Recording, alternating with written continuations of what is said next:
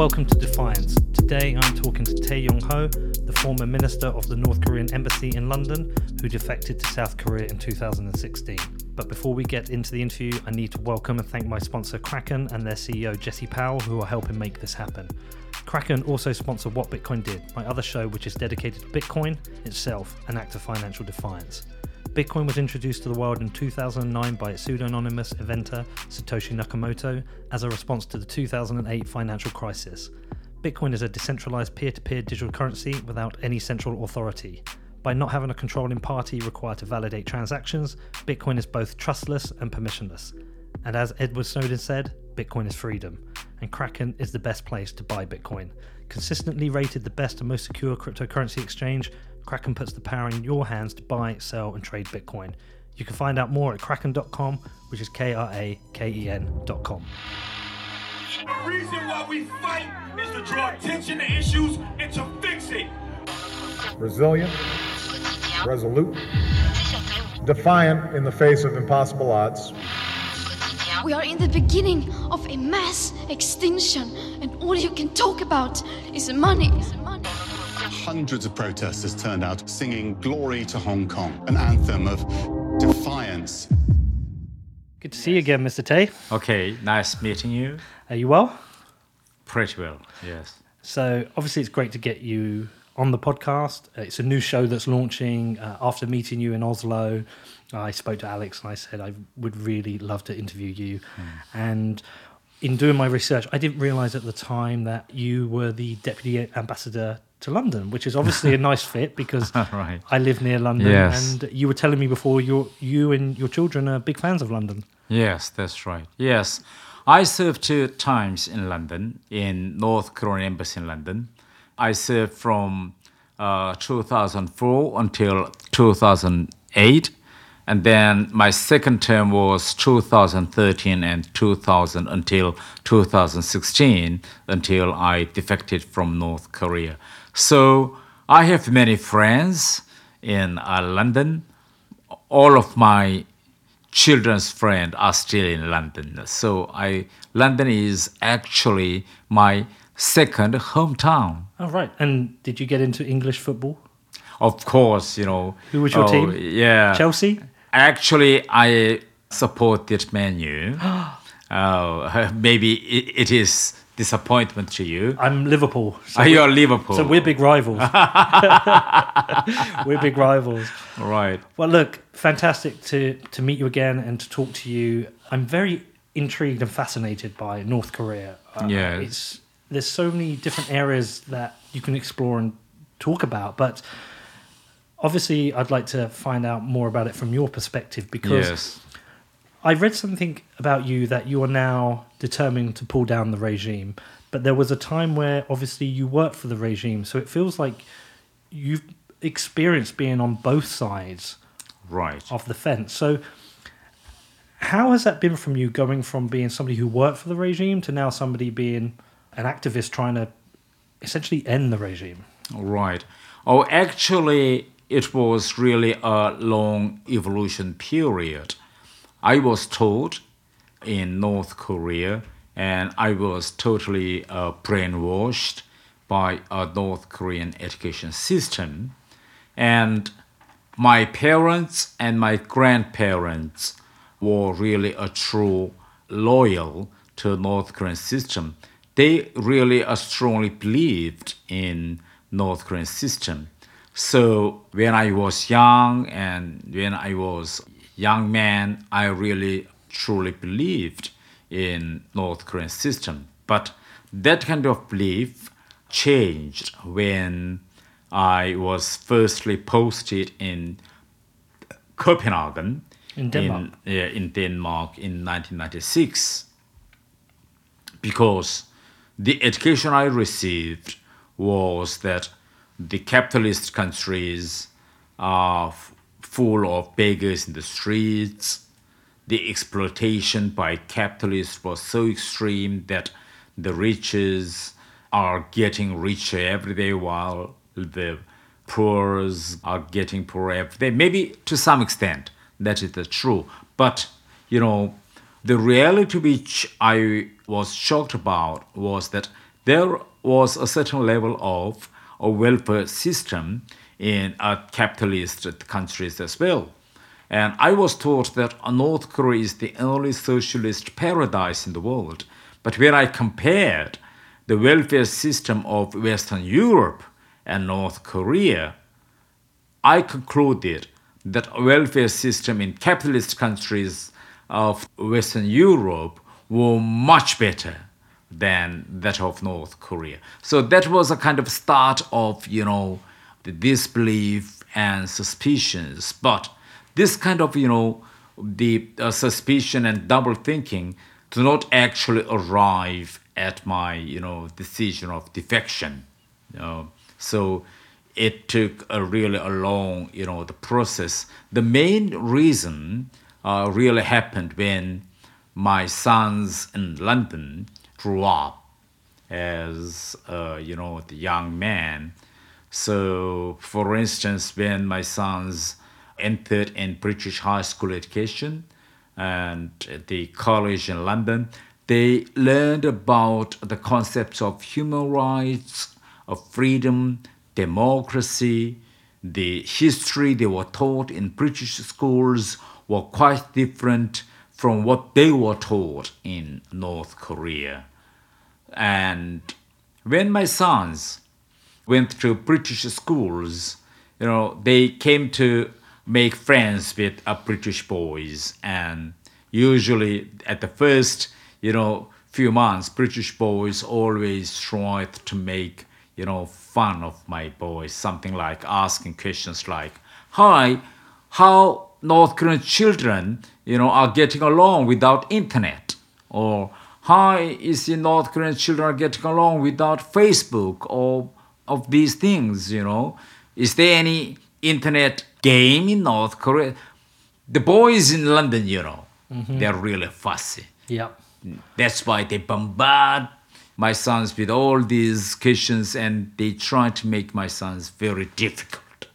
Right. But let me ask you, when you first moved to Denmark, obviously you had grown up in North Korea. Yes. How old were you when you went to Denmark? Oh, at that time it was 1996. So actually I was 34. In the age of 34, as a North Korean diplomat, still was regarded a very young, generation. Of course. And in those 34 years, you were essentially brainwashed with the socialist utopia of North Korea. How aware were you of the outside world, and how much of a shock to the system was it when you first got off the plane and settled in Denmark? Yes. When I was in Denmark, I was instructed to try my best to get a food aid from Danish government and NGOs like Danish Red Cross for North Korean the people. At that time, the famine was really great in such North Korea. So whenever I approached the Danish government or NGOs, they're actually very generous. Denmark at that time was one of the big donors for North Korea. But at the same time, they kept me asking the questions like, why North Korea spent hundreds of billions of dollars on the defense industry or building of mausoleum while neglecting its people, to die. So these kind of questions and debate with the Danish, the government officials and NGO aid people kept me very, difficult. Right, okay. And also, you obviously had quite a prestigious job in North Korea. Of course. You seem to have a privileged education. Sure. Is that because there is a certain class system that existed in North Korea, or was it due to connections with your family or your own hard work? How did you come to get such a prestigious job? Yes, that is really a combination of my hard work and also, my lucky. For instance, North Korea is a system based on the class division. The whole North Korean population are divided into three classes. The ruling class is called core class, to which I belonged to. The second class is called wavering, and the third class is hostile. The majority of North Korean people belong to wavering class, And I belong to a core class, which is around 10 to 15 or 20% of North Korean population. And I was very lucky because my grandparents and my parents were, core class. But the opportunity did not go well to all of core class. So I also worked very hard. And at the age of 12, I was lucky to enter the Pyongyang School of Foreign Language Studies. I entered to that school because of my good, examination marks. But that school was only open to the children of core class. But on the meanwhile, not all the children of core class can enter that school because the capacity of that school was so, limited. So I would rather say that my success of my childhood was a combination of my good luck to be born in core class and also my hard work. Okay, so I've looked into your past. Obviously, you had your time in Denmark and then you had your time in London, as you said, 2 periods. And during your second period, you were recalled to Pyongyang, but you made a decision to defect. Was this preemptive? Like, were you concerned about why you were being recalled to Pyongyang? Oh, the story really went on like this. In March of 2016, the 12 of North Korean waitresses working in China, all of a sudden defected to North Korea collectively. And it was the first time in North Korean history that the people in one organization collectively defected from North Korea to South Korea. So after that incident, Kim Jong-un ordered that all university children of North Korean diplomats must be back to Pyongyang no later than the end of July of 2016. And my first son was not exception at all. At that time, he was in the London the college, and my son was also ordered to be back. It was only a few months left. Was it like a trap? They would have the children back, so you would be scared. Because it was North Korea's policy of taking the hostages of the children of North Korean diplomats. So my son must go back to Pyongyang immediately. That, the instruction actually made me very angry because, as a father, they loved my children. I paid great attention on the education of my children. But when I learned that I could not do anything, to let my son finish his education in London, I thought that the North Korean system actually was not the system which I should continue to be loyal. And at that time, I, tried to think what kind of, the life I spent in the past, what would be the future of my children in the future.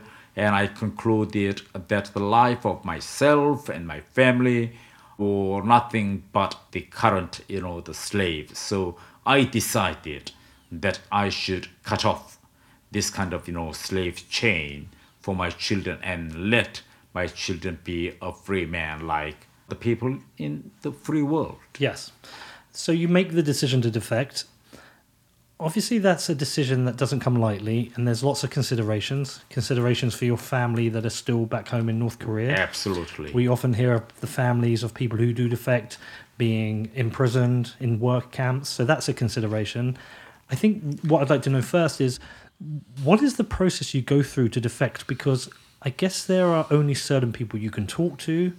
You can't tell everybody. You have to go through quite a strict process to protect yourself and your family. So can you talk me through that? Yes. First of all, we discussed about our plan of defection inside my family.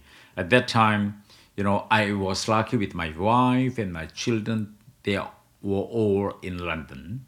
So we discussed.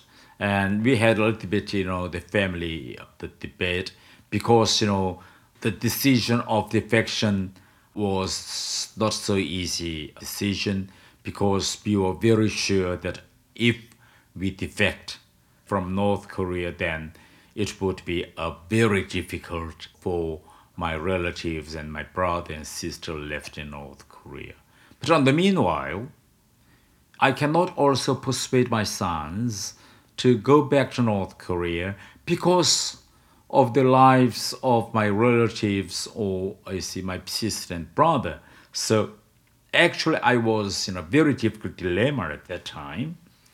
So I decided to take all those responsibilities on me, because I was ready to take all those responsibilities, because this is the decision made by me, not by my children. So I told my children that at my generation, if I do not cut off the chain of slavery to you, to my sons, then I think my sons in the future may be angry or maybe frustrated at me, because, you know, we actually would lose a very good opportunity for freedom, you know. So that is one of the things we decided to choose. The second thing is that at that time, I had a very good, the relationship with my colleagues and the embassy. I had a very good relation with my ambassador, my friends. So we were actually, friends. But I knew very well if I would defect from North Korea to South Korea, it could be a very difficult period or time for my friends left in North Korean embassy in London. Maybe they would suffer from very severe punishments. So I felt very sorry. But on the meanwhile, North Korea is a system that you can't open your mind. You can't tell, friends your plans in advance. If you say your honest plans to your friends, then who would agree? Yeah. That's why actually I kept my plan confidential, away from my friends. So at that point, I still, feel very guilty about my decision. And I feel very guilty that because of my defection, my friends actually suffered a very difficult, the punishments in North Korea. Are you aware of how your brother and sister are doing? Have you spoken to them? Do you know their situation? No, actually, once I defected from North Korea, I lost all my contacts with my relatives and brother and sister. So I have not any information at all. Okay. When you defected, is it a case of you go to the South Korean embassy and you make an announcement? What is the actual process that's involved? Oh, I made a very quiet departure from London, because, Britain still has diplomatic relations with North Korea.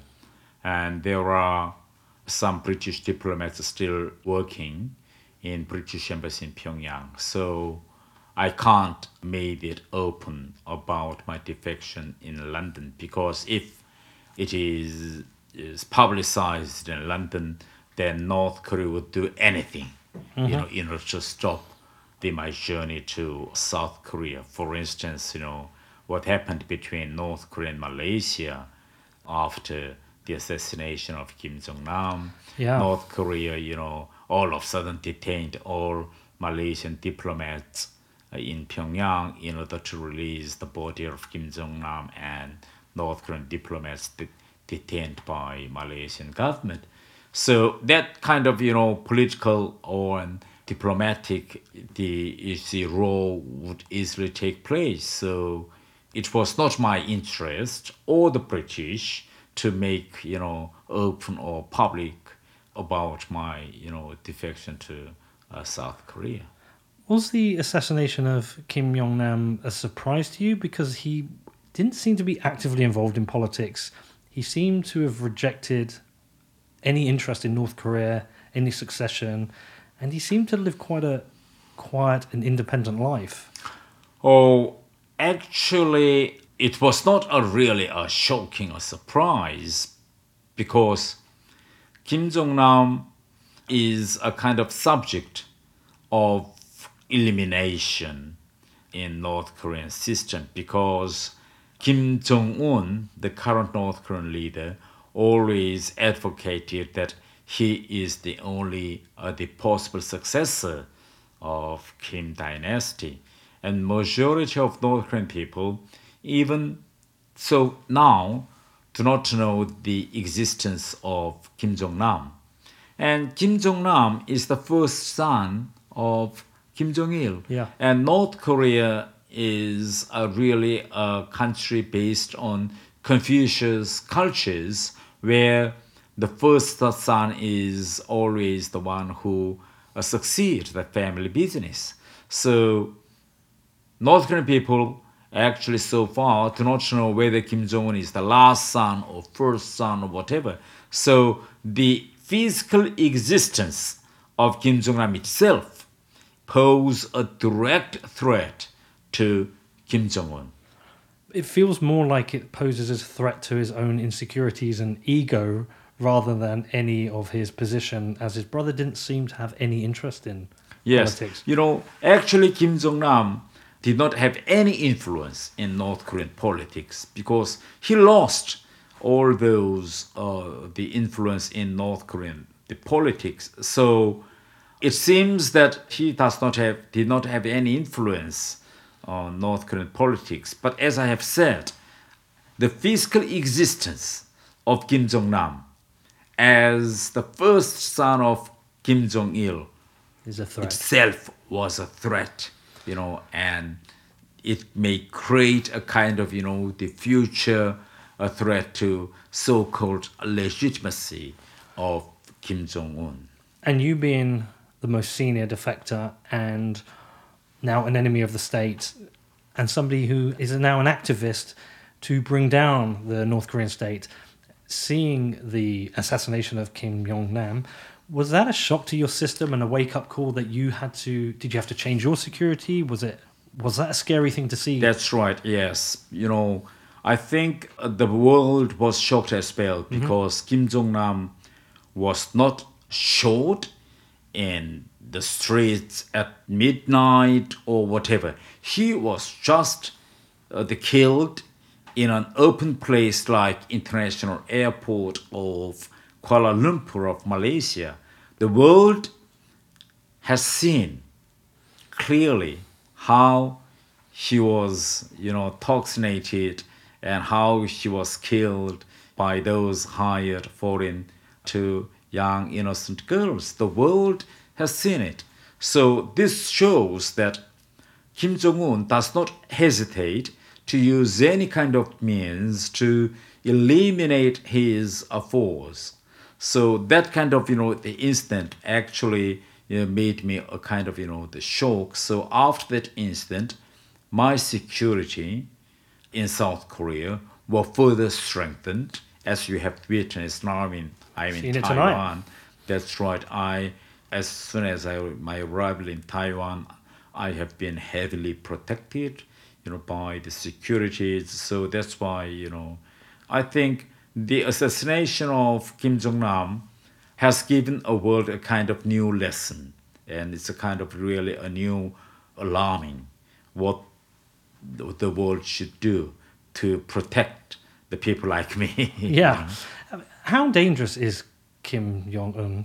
And also, what do you make of the relationship that he's been building with Donald Trump? Do you see this as a positive, or do you see this as some way validating what is a tyrannical regime? Oh, to be honest, you know, the Kim Jong-un is really a very intelligent guy. He is very young, but he knows very well how to deal with the president like President Trump. President Trump is the president of the United States, who is supposed to lead the world for a kind of, you know, the better the place. But the past 1 year and, you know, half of the history of the negotiation between North Korea and America seemed not going well. Kim Jong-un announced its a new nuclear status in November of 2017. And now the world is going to face almost 2 anniversary of the official announcement by Kim Jong-un of his accomplishment of nuclear weapons ICBMs. But what the United States has achieved so far? No American has ever visited the nuclear sites or ICBMs of North Korea. North Korea even more intensified its nuclear capabilities. Even, for instance, North Korea test fired its new short-range missile successfully. This year alone, North Korea tested 10 times of its short-range the missiles, which exactly targeted the whole part of South Korea. But from the part of America, President Trump continues to say that this continuation of missile tests by Kim Jong-un does not pose any threat to America. And as long as North Korea does not test its nuclear ICBM, President Trump seems happy with the current situation. And President Trump always says that the denuclearization talk with North Korea or the denuclearization process with North Korea would take a long time. So these kind of, new the comments by President Trump or the recent, the remarks by President Trump give me a kind of, a suspicion that whether President Trump is really interested in denuclearizing North Korea or he's only interested in managing the current, North Korea's nuclear status in his own terms. For instance, if President Trump is not interested in denuclearization of North Korea, but he's only interested in just, the managing of the current North Korea, and he is just managing to persuade Kim Jong-un to stay on his moratorium on nuclear tests or ICBMs in order to make a good environment for his re-election, then I think the world in the near future would accept North Korea as kind of, the new nuclear state in this region. And I think that is really a dangerous, the development in this area. But what are the alternative options? Because sanctions have essentially failed. The North Korean government has found ways to generate income by exporting labor, through hacking, through various other means of, and their trading relationship with China. So it feels like the only way to force something would be some type of preemptive military strike. It itself feels dangerous, but would you support that? No. I would not support the military options by America. But, the reason of the failure of economic sanction actually lies in the American current the policy and sanctions. After the failure of Hanoi summit, it was virally obvious that sanction really worked.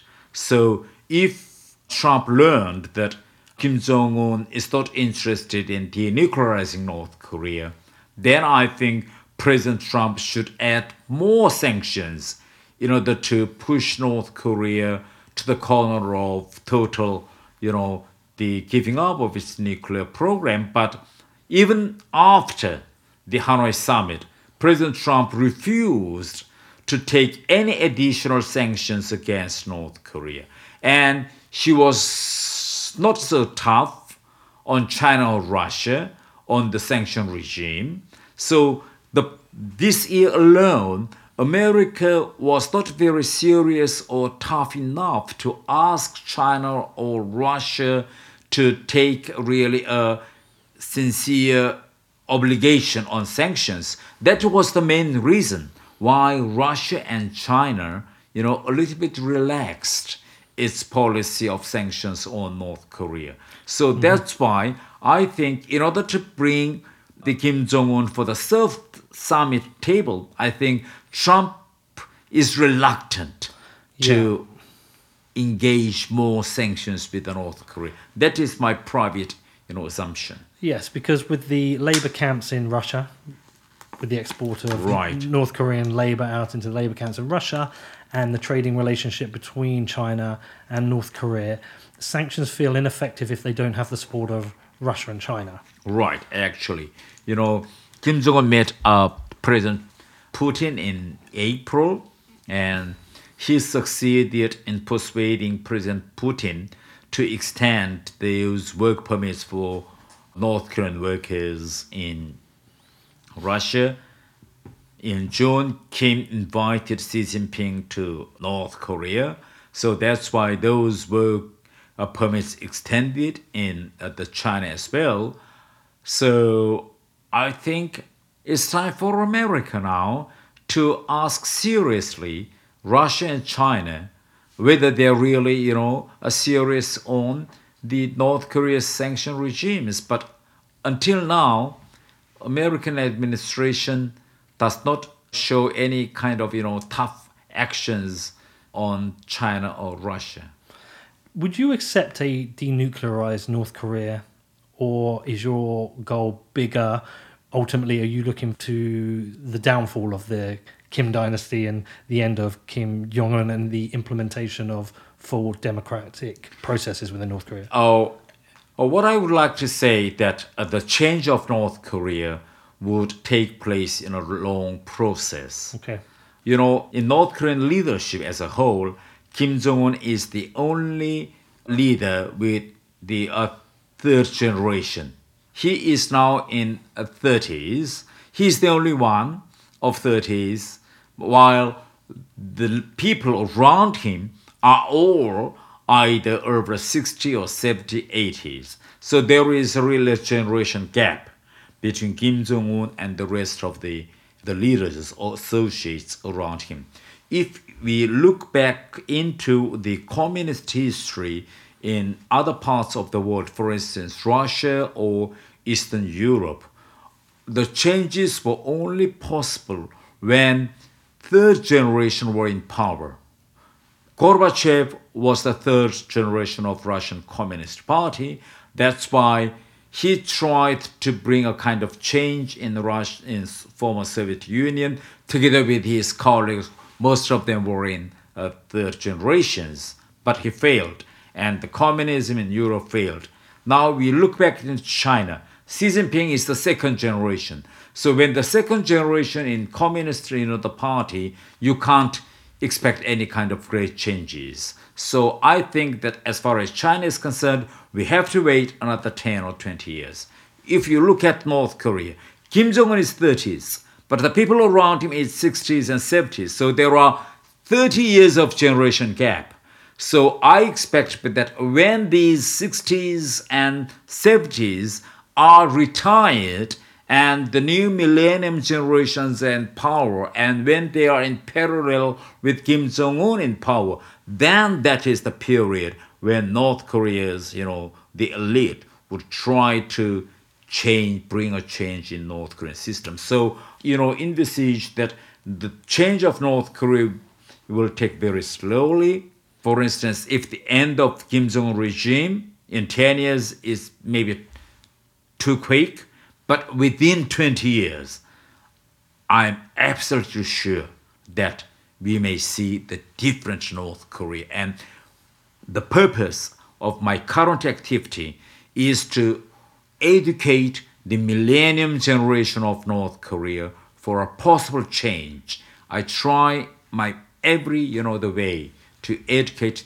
of the millennium generation of North Korea.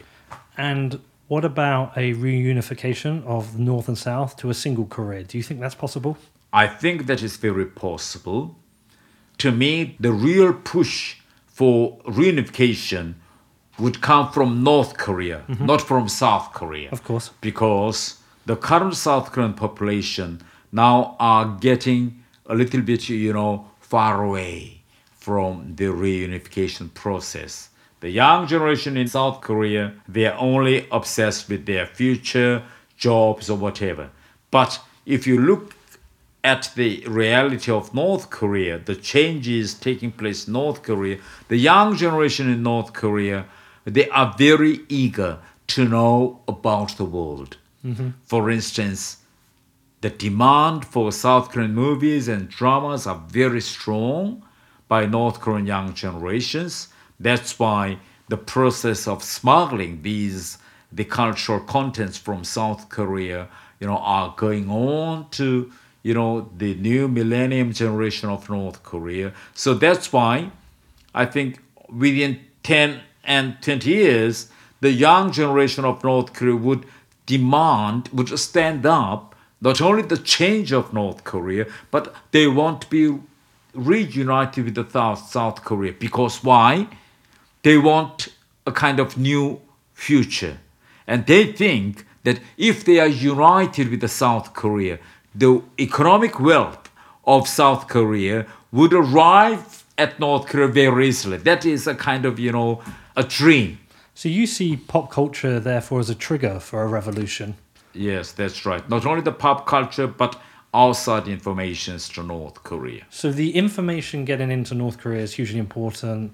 The smuggling of the thumb drives, the DVDs. Right. Yes. And that is, I guess it's a conflict for people because they've grown up with the brainwashed utopian dream of the Kim dynasty of socialism, but they're seeing a different life. They're seeing people South Korea who are living a free life. They're living a happy life. But it does come at great risk, right? The smugglers are smuggling content at great risk.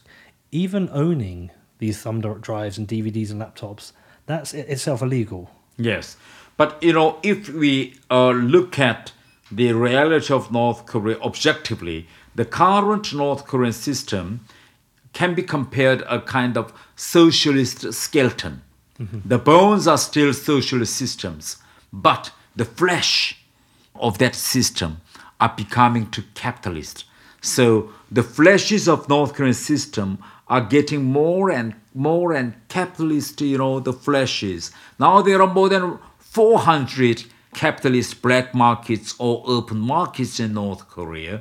The people in North Korea are getting more and more used to capitalist mind of, private trade rather than socialist, centralized, the planning economy.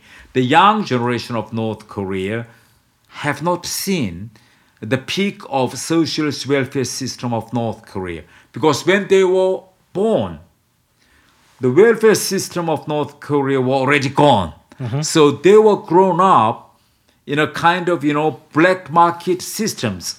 So the contents they learn in schools of so-called socialist welfare system were actually something they have seen. So that's why these young generations are different from, my generation. My generation, I was born in 1960s, and I was grown up in a socialist welfare system. So I have seen the peak of North Korean system. But my son's generation, no. So that's why the quality and the contents of North Korea's brainwash, education actually does not reach the heart of the young generation of North Korea. And I think that is the point of the hope. So this is post the famine. The emergence of black markets was post 1994 was the famine? After the famine actually started from 1995, but actually before 1995, there were a lot of strong symptoms of the famine. Why has Kim Jong-un allowed the existence of the black markets? Because that seems like a crack in the system, a weakness for his, control of his utopian dream. Is it because sanctions have worked and he needs the black markets? Even before the sanctions, because North Korean system tried very hard to stop this evolution, but they failed. Whatever they did, they failed. For instance, I tell you one example. Mm-hmm. In 2009, North Korean system introduced the devaluation currency reform. Yeah. But after 1 month, it turned out to be a new failure. So the person who was responsible for this currency devaluation reform was openly shot, in order to calm down the strong protest. How did it fail? Because I've read before there was a limit to 100,000 you could transfer, but there were also protests about this. Yes, because, at that time, North Korean system does not have any so-called, the banking deposit system. Yeah. So all the income of the people were kept in North Korean currency at their, the houses. Yeah. But all of a sudden, when the government decided to devaluation of the currencies, and there was a limit that each member of North Korean society was only entitled at the first stage to change 100,000 won, then what would you do? Billions of, the millions of North Korean won. It is nothing but a paper. So people were so much frustrated and were angry. They just throw that money to the bank, the door of the bank. They burn it. The people were just, frustrated and outrageous. The government cannot control it. But an open protest. There was no any kind of, a kind of open protest in the streets or demonstrations, but most of the markets were closed. Okay. So I tell you, for instance, if this is one bottle of water, before that devaluation reform, it was sold in the market at the price of 4,000 a bottle. But all of a sudden, one day, the government announced devaluation, and the private vendors were forced to sell it at around 40 won. All of a sudden, from 4,000 to 40 won, and those private vendors were not so sure whether this reform would arrive at success or not. So they kept all their, these mineral waters at their houses, not on the market. So the whole market was frozen. There were no goods. The people did not sell. So the market was dying all of a sudden. If the market were dying, where can you buy rice, vegetables, whatever? So there was no any kind of interactions between private vendors and then, the customers. So that was really, the end of North Korean system. So Kim Jong-il, then the leader of North Korea, learned that reform, was going wrong way. So he stopped it, and then he publicly, executed the one who architectured it, and then he put everything into normal. So all of a sudden, after 1 month, all the prices, just came back to its original ones. But it seems, therefore, there are a number of cracks appearing in the Kim Jong-un regime. I've read about over 1 million mobile phones now. Right, around 4 million. It's 4 million now. Yes. But it was 1 million within a year, right? And whilst they're restricted to North Korea, you can have them modified to make external phone calls, I believe. Yeah, you can't make it any kind of international calls. I was watching a documentary today that said some people have been using it to make international calls. Only foreigners. Ah. Yes, if you enter North Korea as a foreign tourist, then you would be asked whether you want to change your SIM card or not.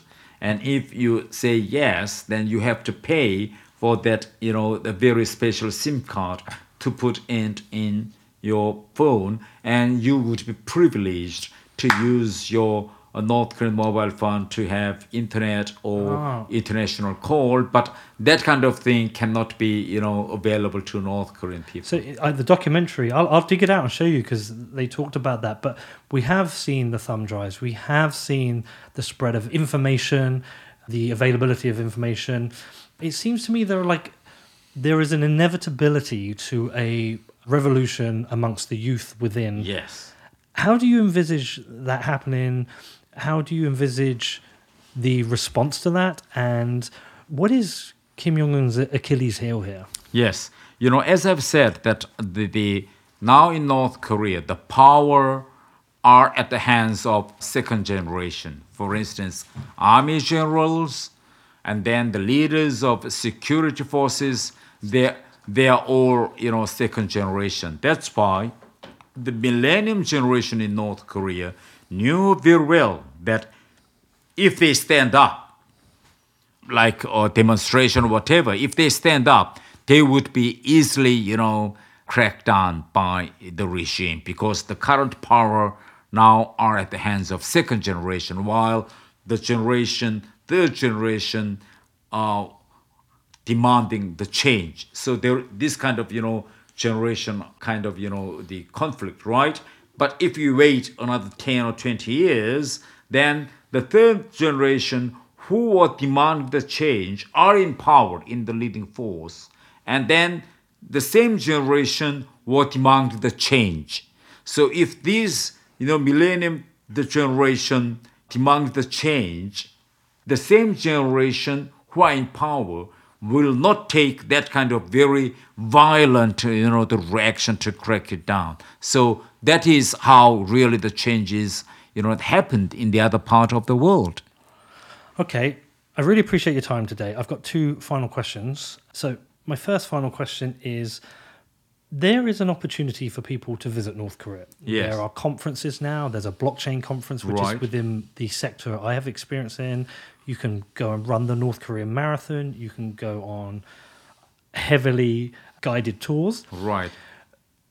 Do you support the idea of people visiting and discovering more? Or you do, because I've heard people say, if you are going, you are putting money in the pocket of the regime. Where do you sit with this? No.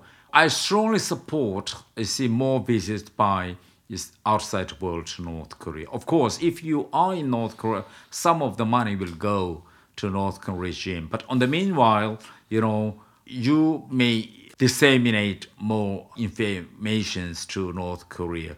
The point is that all the tourists are really heavily guided or minded by North Korean demanders. So that's why I strongly suggest that all foreign tourists who are in North Korea should try their best to make a kind of human contacts with the North Korean people, even though there is a minder. But you should try to meet and talk those, the street people. If they don't understand English, you try to as much as possible. And it is very important for foreign tourists to give a kind of, free world image, to North Korean people. I think that kind of, free image of foreign tourists would give a very positive influence on the North Korean society. Okay, and my final question for you, and it's a two-part answer. People who are going to be listening to this maybe have an interest in North Korea, maybe have an interest in finding out more. What can any kind of normal general person do who's just listened to this, someone like myself, do to help support what you would like to see? And then added to that, what would you like to see from the international community? Oh, first of all, I think the only change in North Korea could be made by educating the North Korean people.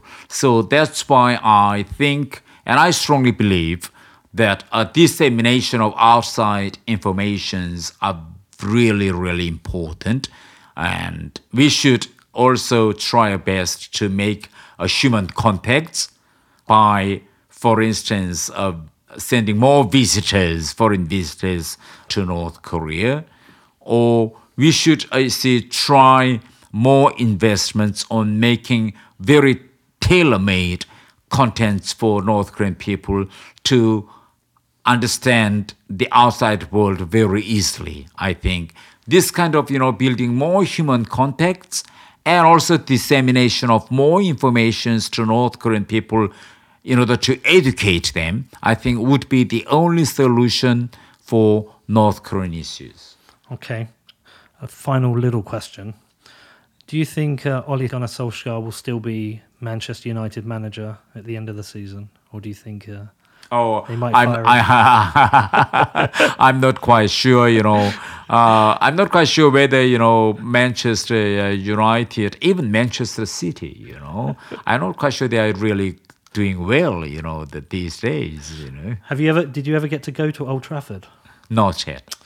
Well, if you ever come back to London or back to the UK, I will get us tickets. I'll have to get like 12 tickets for your security as well, but we will go. Recent days, I was a little bit, frustrated to hear those, racism issues. Why all of a sudden, this racism issues happened in Premier League? Premier League must be a kind of, a model of, the football world, but all of a sudden... It's a minority. I'm really sad with this kind of issue of racism. You know, it's a minority of idiots. It's a very small group. It's not back in the game. The game's moved on from that. But it's typical when something like that happens. It creates headlines, right? But no, it's not there anymore. Oh. Okay. But if you ever come, I'll get you to a game. But listen, thank you so much. Okay, thank you. I hope to see you again at a further conference. And look, best of luck with everything you do. Okay, thank you. I hope you enjoyed this episode of Defiance. I do want to say a big thank you to Mr. Thae for agreeing to meet me in Taiwan to discuss his story. And I also want to say a big thanks to the team at the Human Rights Foundation for helping coordinate this. I did find Mr. Thae's story fascinating, and if you would like to find out more about the work that the HRF is doing in North Korea, please head over to flashdrivesforfreedom.org. I just want to say thanks to my sponsor Kraken, the best place to buy Bitcoin, consistently rated the best and most secure cryptocurrency exchange. Kraken puts the power in your hands to buy, sell and trade Bitcoin. Find out more at kraken.com, which is Kraken.com.